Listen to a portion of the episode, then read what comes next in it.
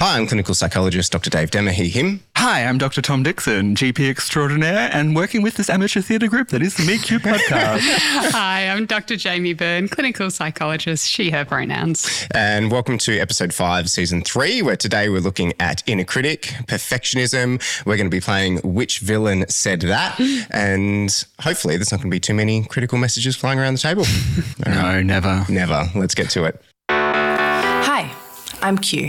Hi, I'm Q. Hi, I'm Q. Hi. I'm Q. In the spirit of reconciliation, the Meet Q podcast acknowledges the traditional custodians of country throughout Australia and their enduring connections to land, sea, and community.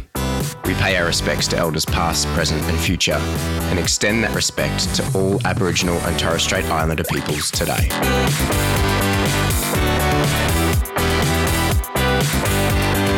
Hi, gang. Hello. Hey. How are we feeling about today's topic? Oh, Is Beryl going to come out? I mean, Beryl. No. She's in the Forbidden Forest. sounds like it's been a long winter. Beryl hasn't made an appearance since season one, episode one. I know. Well, I've got Sloshy Sally that's been in. Is that a whole nother part of you? Sloshy Sally is my Is that a enabler. detached self-soother? Yes, it is. they are my alcoholic self, the one that's doing wine, wine, wine. Like, so they're like the seagulls from I'm Finding Dory mixed with Kristen Wiig in Bridesmaid on the aeroplane. Right. I thought it was something sexual. No. No, maybe that's sloppy Sally. All right, let's meet Q. Loose Lucy. Hi, I'm Q. I think I'm a bit of a perfectionist. Well, I know I'm a perfectionist. It's driven by this constant inner monologue of messages like, that's not good enough, and you're lazy, work harder. And those are the nicer messages. It's led me to be successful in work, but geez, it's exhausting. Part of me appreciates the messages, another part is debilitated by them. Do either of you ever struggle with perfectionism? Is that a silly question for this table? What is that word? How many university degrees do we have around the table? A few. A few. Yeah, Yeah, a few. I think you have the most. Oh, I don't know if you do, actually. I do. You do not. I've got four. I've got more than that. Oh, oh, I'm sorry. My mistake. I We're do apologise. we're I did not realise that I was. Um, I wasn't. I literally purposely didn't say how many. And like, you know, performing arts, like, is that a degree or is that a hextet? I love. Do you know what? That was my, by far my favorite degree, though. yeah. Was it the most fun? Probably. It was probably the one that I worked the hardest in, like Hmm. including my clinical PhD. Like, it's just such an intense thing to, you know, dedicate time. Did to. you act perfectly? Did you go into it trying to be perfect? I don't think my strength was acting. It never was. So I wrote and directed perfectly, though. Oh, fabulous.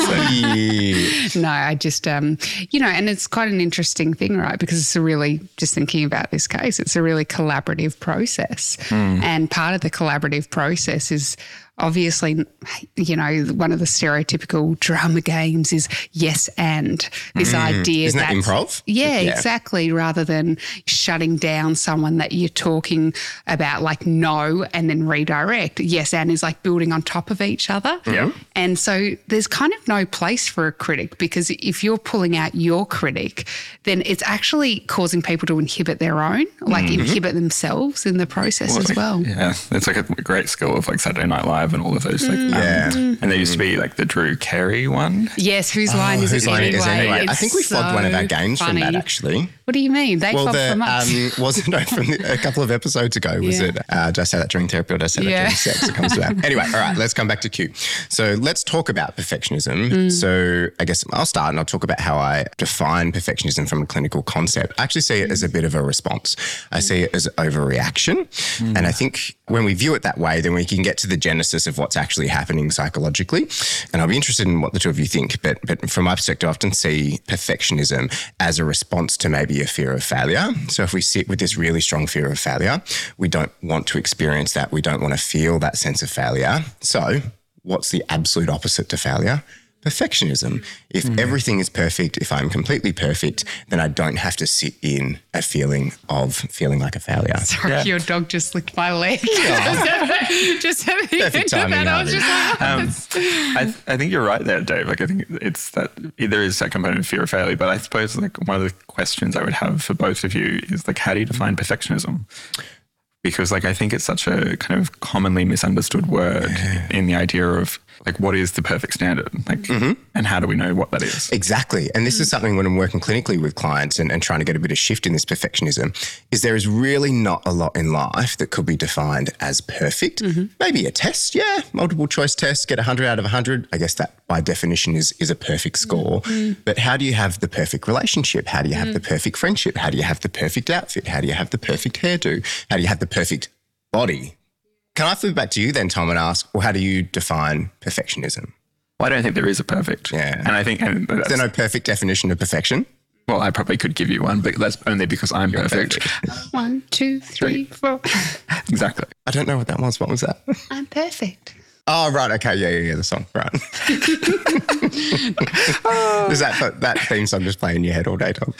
pretty much. Yeah. But I think the idea of like perfect, it's such a fascinating thing because like we get all of this messaging in society of like better than, mm-hmm. and like we conflate that into perfect. Mm-hmm. It's that idea of essentially, well, that person seems like their life is more perfect, or like mm-hmm. their relationship se- seems happier, so like they must be in this mm. perfect, like loving thing, and like it just conflates because ultimately and compounds as well because we end up in a situation where no one wants to share any of their vulnerabilities. Exactly. And mm. like everyone thinks that everyone else is perfect, and like they're the only person that's that's not, and we The end up it's just Instagram this horrible thing, isn't it? Like Yeah. that's where you're seeing lots of people's different lives and look how perfect. Because you know, I think I've said this before back in season one. Another reference to season one. Mm. I'm scrolling through Instagram when I'm elbow deep in a bucket of KFC chicken. Yeah. yeah. You- Not when I'm still out on- living my best life. Are you still on the KFC chicken? Still on the KFC chicken. So I don't think that they listen to this podcast. So, um, but there's this person that I know, and it was interesting. It came up in a group of friends because I've always found them quite intimidating, and they're just someone that I'm just like. Ah, the way that they talk, they've done all these amazing things, and I don't doubt that they've done these amazing things. But the way that they tell us about them makes everyone else feel pretty inadequate because they've done all these, you know, like it's incredible stuff, right? And Look at us all ready to jump on this comment. yeah. So, and it's so interesting though, because as she's presented this perfect life to Mm. us, it's hard sitting there because it's also hard being a psychologist because I'm just like, I don't actually know that that's representative of her emotional experience. Mm. But all of us kind of feel quite disconnected Mm. from her, which is really sad that that kind of presenting the perfect life has actually kind of created a barrier to connection, Mm. which I would consider fundamental for whatever a perfect life might look like. Well, like I think as someone on the other side of that equation who has been accused of being kind of intimidating or too much or those kind of things, I think it's hard because like I share like parts of my life that I'm excited about. I don't share them for the accolade or the kind of praise. It's like I'm just like I talk about the podcast because I'm excited about it. Like it's fun. Um, I talk about other things I'm doing. There's that misconception. I like I I know that there's people in, um, that have been in my life who have thought of that as being just me kind of grandstanding or me presenting this perfect life mm. and therefore being intimidating or too much or all of those kind of things. And I think there's that component that I always kind of, I, and this is how I talk to patients about it as well, is that, that concept of am I perceiving the perfection or is this person sharing because they actually just want to share? And like, therefore, does it then flip back onto me to actually recognize that I'm viewing their life as perfect because I am kind of putting that contextual referential moment in there? And I, I'm not saying like that your experience is that, mm. Jamie, but it's always that something to grasp because I think we as like kind of people like in social connections mm. are always going to have perceptions that are emotionally influenced mm. by our emotional context at the time. I wonder though whether there's a difference between sharing to connect versus hmm. sharing to hmm. distance. Yeah. Hmm. And To like separate to make self better or bigger than. Yeah. Yeah. So yeah, it's a good point. I think that experience with this person, and it's hard because I also see other people being affected by that. So I know mm. that I have that tendency to distance myself in that moment of going like, oh, this doesn't feel good for me, so I'm going to distance. Mm. And then I feel bad for her and I want to kind of come back. So it's a nice tug of war there. Yeah, and that's it. Like it's going to so kind of mm. duality of both of them probably existing at the same time. Okay, let's bring it back to Q here, guys. God, I love that swoosh, You by the like way. that swoosh sound? Yeah, I stole the idea from one of my other favorite podcasts. Oh, there you go. I want us to talk about the relationship between perfectionism, failure, if that's what's underlying it, maybe something else underlying it, like defectiveness, mm. whatever it is. So this mm. perfectionism is a response to an underlying core belief or schema. Yeah. I want to talk about the role that the inner critic then plays mm-hmm. in that. Mm-hmm. Yeah. Well, yeah, like how does the perfectionism actually like kind of play out? Exactly. Yeah. So if mm. we've got this kind of core belief or schema that I'm a failure or I'm defective or I'm not good enough, yeah, we often have this inner critic, which has come up in previous episodes. We have this inner critic which kind of perpetuates those messages, says, Yeah, you are not good enough. You are a mm. failure. If you mm. don't get 100 out of 100 on this test, you're nothing. Mm. And how the perfectionism becomes kind of like a protection or a barrier against that. Yeah, because if I am perfect, then I don't have to hear those nasty messages anymore. Yeah. And I know something that I hear quite often clinically is this idea that people don't want to let go of their inner mm. critics, mm. that they see their inner critic as serving a function, and that function is usually motivation. Yep. Yeah. So say it motivates me to be better, to do better, to be worthy, to mm-hmm. act in good ways. And I say, I get that. It works. Yeah. Like the inner critic mm. is, it, well, it does. Yeah. It, it, But you it see, does. I don't know if I agree because if I got to pick a teacher, right, if for either me or for a child, right, am I going to want them to have Miss Trunchbull as a teacher standing over a mm. kid screaming, telling mm-hmm. them to eat up? Or do I want them to have Miss Honey Yeah. as So a teacher? Miss Trunchbull, just for a moment, like Miss Trunchbull, incredibly camp. yes, and what I'm saying is it is a motivational strategy. Punishment is a motivational strategy. Negative reinforcement is a motivational strategy, but it's not the most effective, is what I'm trying to say. I also think it's damaging. Uh, That's what I mean. Yeah. Yeah. it's not effective and it's well, not as effective and it's damaging. So if we can help people to be able to understand the more effective ways to motivate Yes, yourself, yeah, like through yeah. self-compassion, through Yeah. reward, through encouragement, those Yeah, types of things, yeah. as opposed to this kind of negative place of reinforcement that, as you said, Tom, is damaging. Yeah, it is. And like, I think it's one of those ones where it, it comes from that childhood experience where we have like kind of an unmet need or we're like kind of mm-hmm. not able to perform. And every generation for centuries now has probably been taught like bring out the stick. Like literally they used to mm-hmm. have Yeah. a stick at Yep. school. Yes. Like the cane was there. Like Yeah. you would get punished if you were misbehaved. Yeah. And it would work to a point, but not as well as positive reinforcement or encouragement or I kind of dispute the notion of it working because I think what it actually taught the child was essentially to diminish themselves. Mm-hmm. And so that, in my mind, is not actually motivating. It's just harm. It's not effective, yeah, and it, it's sure. kind of you're getting a threat response action rather than actual motivation out of it. Well, I guess what we're doing is separating between intention and impact. Mm. So I think about like a harsh teacher trunchbull. Yeah, like a little bit scared. Well, not even Miss Trunchbull, because I think sometimes the intentions can be like good. Like, you hmm. know, I'm thinking about some teachers that I had who felt really strict and like I didn't feel inspired by. But I was, I, I do think that they had the intention to hmm. teach. Oh, like- right. But the impact was, again, that distancing. Hmm. And I, but I would say like that being strict or being firm or those kind of things aren't necessarily like kind of the motivation that our punitive critic kind of brings in, or not like the motivation that we perceive from the punitive critic. Because what the punitive critic is kind of doing is they're belittling us. Mm-hmm. Like they're saying we're less than, they're saying that we don't belong. All of those kind of core human needs. They're basically saying unless you do this, you won't achieve this, mm-hmm. Mm-hmm. or like you'll never get that. All those kind of things. And essentially, that kind of sense of how does that happen, and like why do we tell ourselves terrible things to motivate ourselves? Mm. I just think it's essentially this teaching from as kids where we don't have those unconditional acceptance models. We don't have that unconditional Role models. Mm. no, like just like as purely from a societal perspective, because it's kind of impossible these days in society.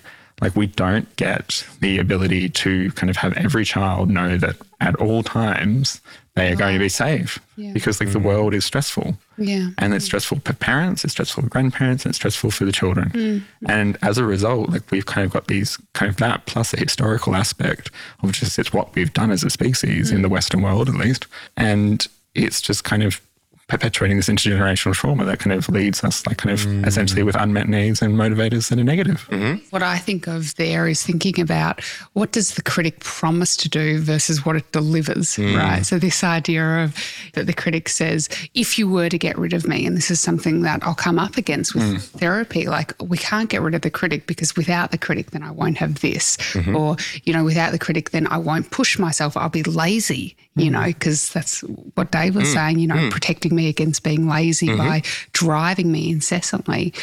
And that's what it's promising to do. Yeah. it's mm. promising to save you from that feeling. But really, what's it delivering? What it's delivering is your full focus on not being lazy rather than your full focus on oh, working towards the best podcast that you can make. You know?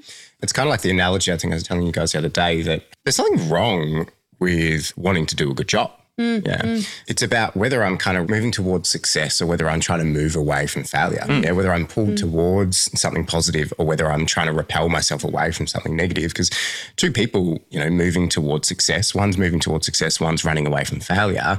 It's all fine until you fall over, until you trip. Yeah. And the person who's moving towards success is able to stand up, dust themselves off, move on, keep going. But if you're running away from failure, failure comes and smacks you in the butt. Yeah, you get eaten. I'm trying so hard not to make an innuendo. Game on. okay, so we're going to play Which Villain Said That. Rules are pretty simple. Okay, I've got some quotes here from famous villains. You'll definitely know them. When you know who it Remember when is, Jamie doesn't know a lot about celebrity? when you know when you know who it is, call out your name.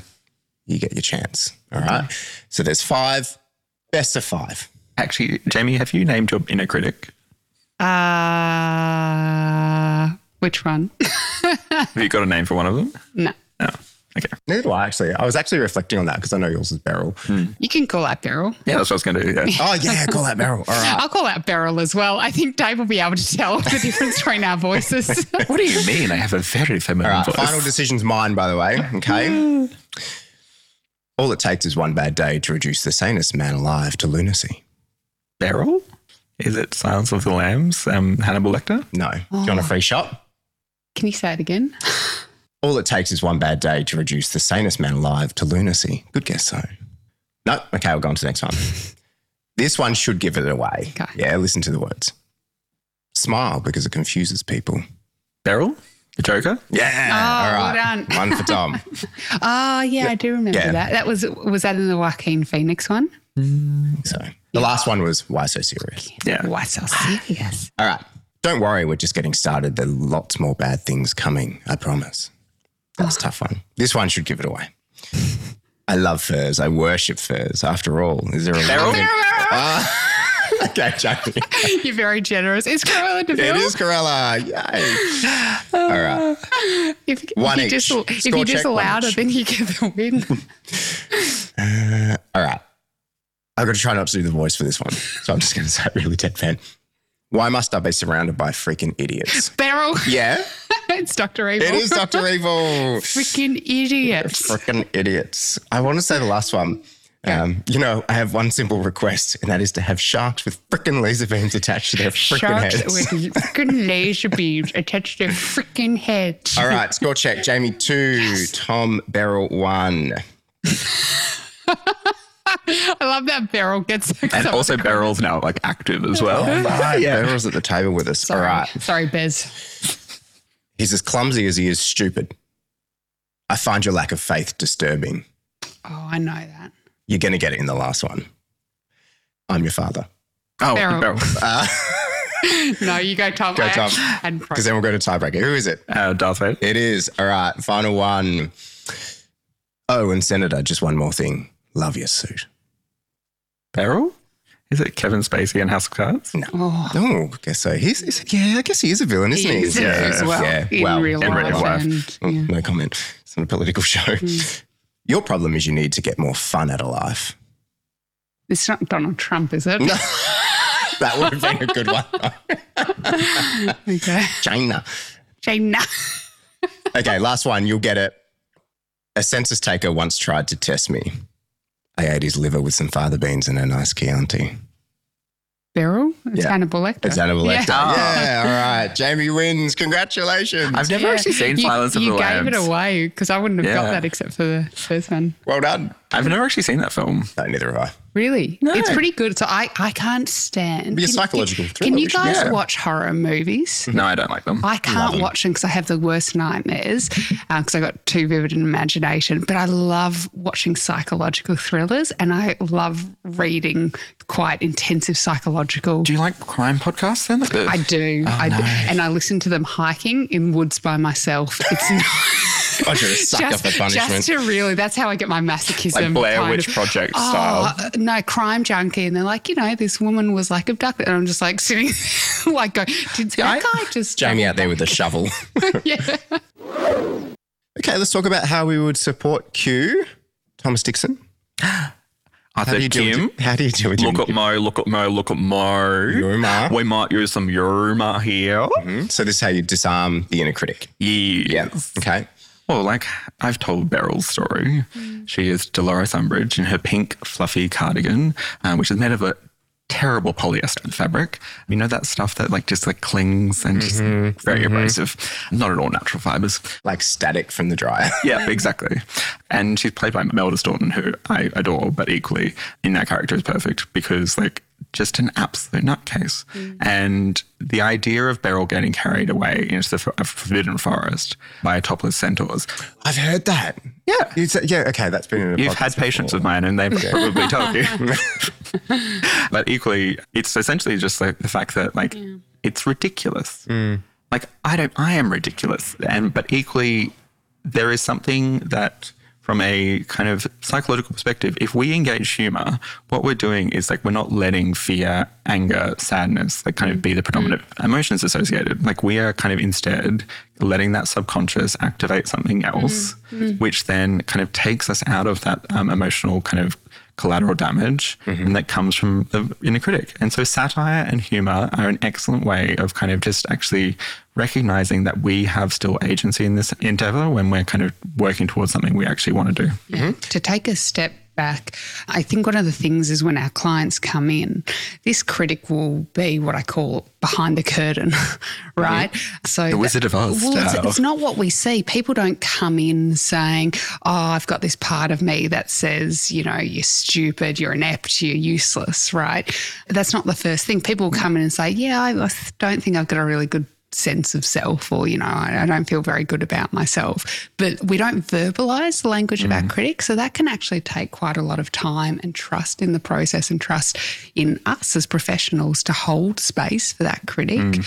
because these are things that even saying out loud can be incredibly aversive right? Mm. When the clients get to the point of saying something out loud i think that part of my job is to also provide them with an ally against that critic. So to advocate on their behalf, to stand up for them, to say, I'm not going to tolerate that. Like, oh, I can hear that critic coming out. Mm. Yeah.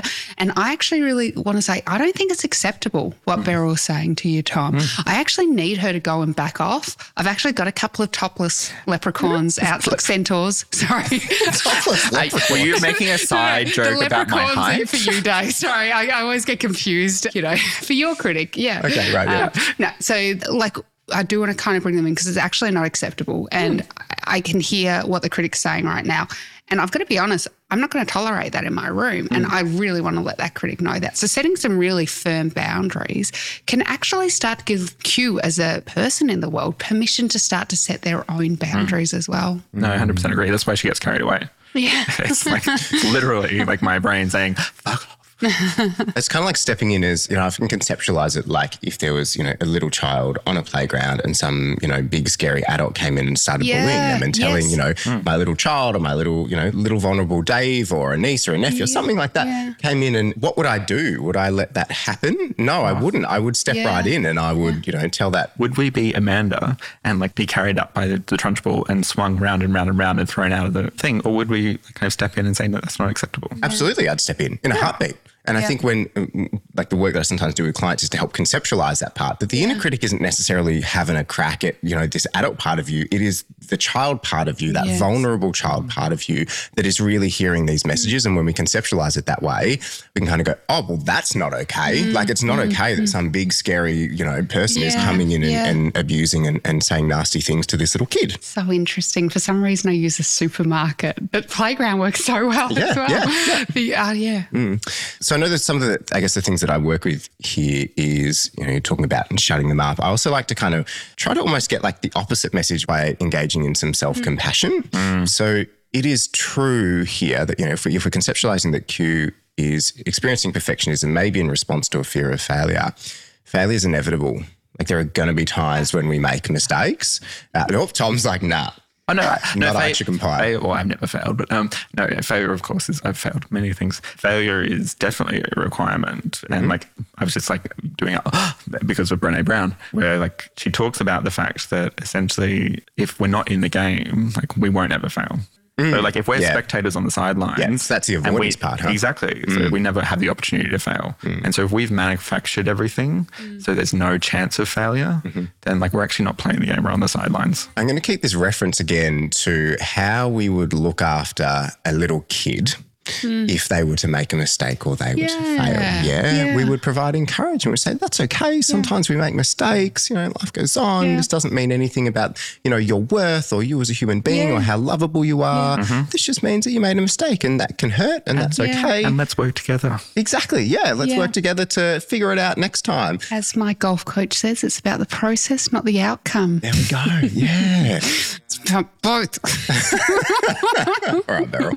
So bringing a bit of self-compassion in. So in those moments where we are hurting, because mm. failure is painful. Like it, it's, we're not pretending that when we make a mistake or when we mm. fail, it doesn't hurt. Of course it does. Every time I stub my toe, it hurts. Every time I fail, it brings a sense of feeling of disappointment. Mm. But do I want to compound the pain Yeah.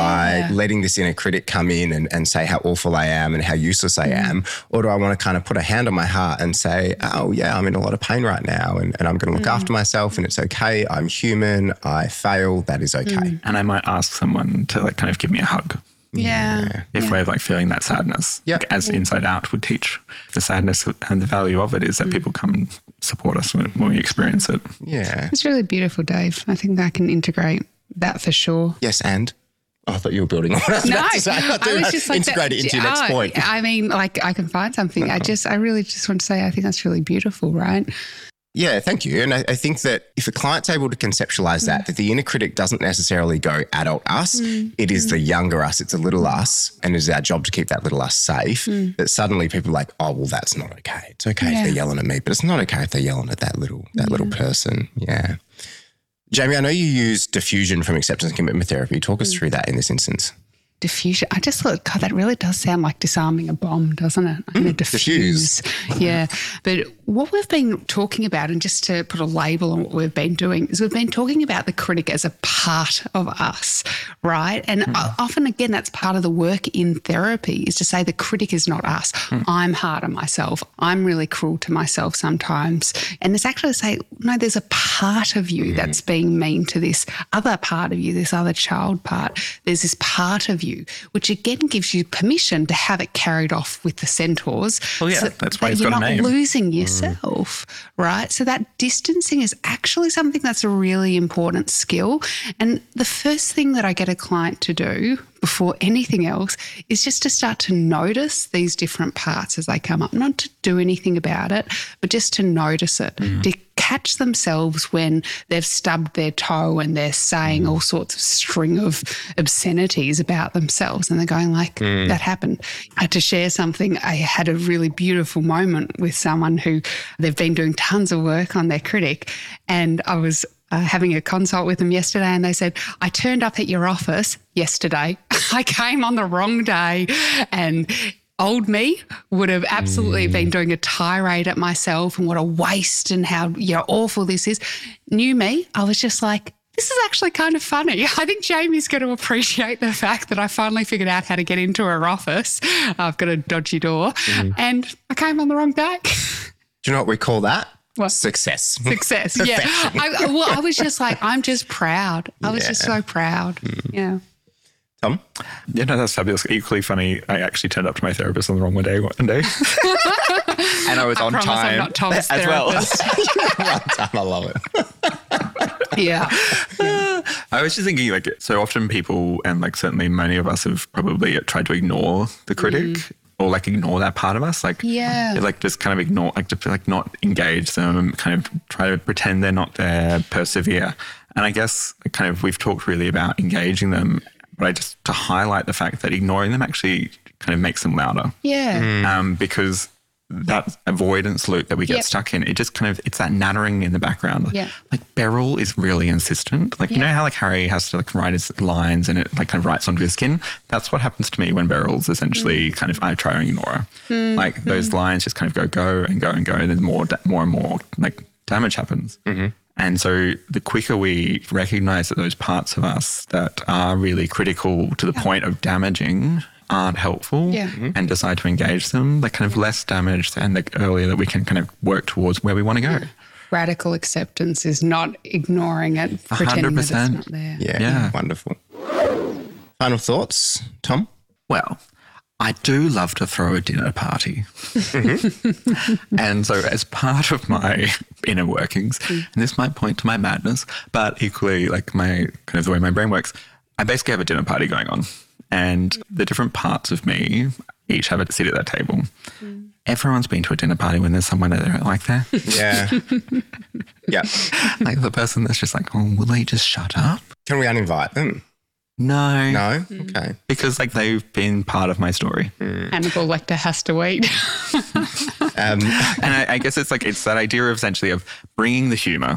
Like and so it's like Sloshy Sally is there, um, Beryl is there, There's a few Sloppy others. Sally yeah. comes right at dessert. Not Maybe we sloppy, sloshy. slushy. Slushy. Yeah, I'm sure it's an English term for like you know, being Sloshed. A bit, yeah, Yeah, exactly. sloshed. Yeah, Yeah. Um, because It's a I'm really classy long and I'm- final thought, by the way. Yeah, well, like we've now had to have some explanation around it. Because you both keep interrupting me. But anyway, my advice to Q essentially in this case would how do you bring in the humor? Like, kind of, how do you make it work for you? Mm-hmm. Like, how does it actually kind of say, I'm embracing my dinner party hostess with the mostest and like take the control of this party? yeah, beautiful. Because like we've all got guests there we don't love, Yeah. but we're like we're the ones in charge. Mm-hmm. My final thought is going to be just going to pick up on something you said you were talking about just before, Jamie. This idea of stopping them and carrying them off and, and getting rid of them. Mm. I tend to conceptualize the inner critic as this one part within our system that is kind of created and defined by the external world. Yeah, that we interpret these messages, we learn these messages from the things that people say to us or don't say to us, be that, you know, uh, during development, be that caregivers, be that bullies on the playground, be that messages from media and society if we're growing up queer, whatever it might be.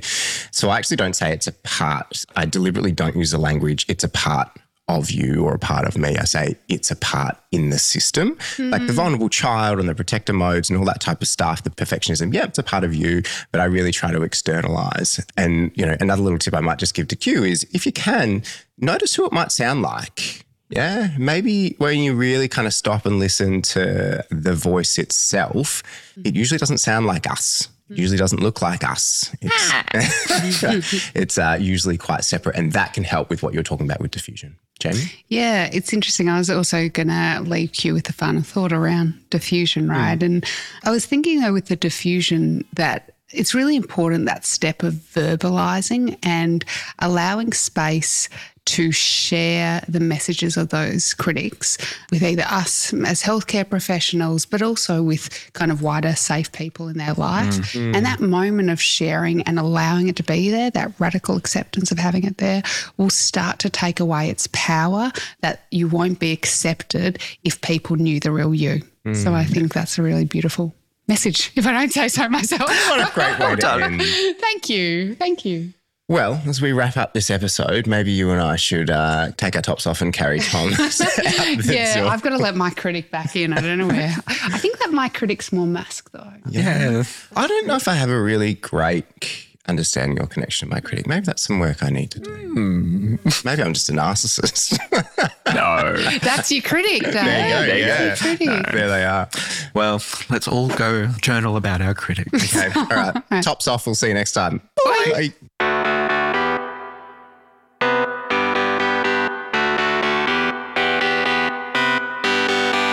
Meet Q is brought to you by Q Psychology, Melbourne's leading private psychology practice for the LGBTQIAP community. Q is a fictional character. Any similarities to a specific person are coincidental and are due to Q representing common mental health difficulties experienced by members of the queer community. Any advice provided by the presenters is general in nature and should not replace specific and individualised mental health support that might be needed. If you or someone you know is struggling with their mental health, Lifeline is available 24 hours a day, 7 days a week on 13 11 14.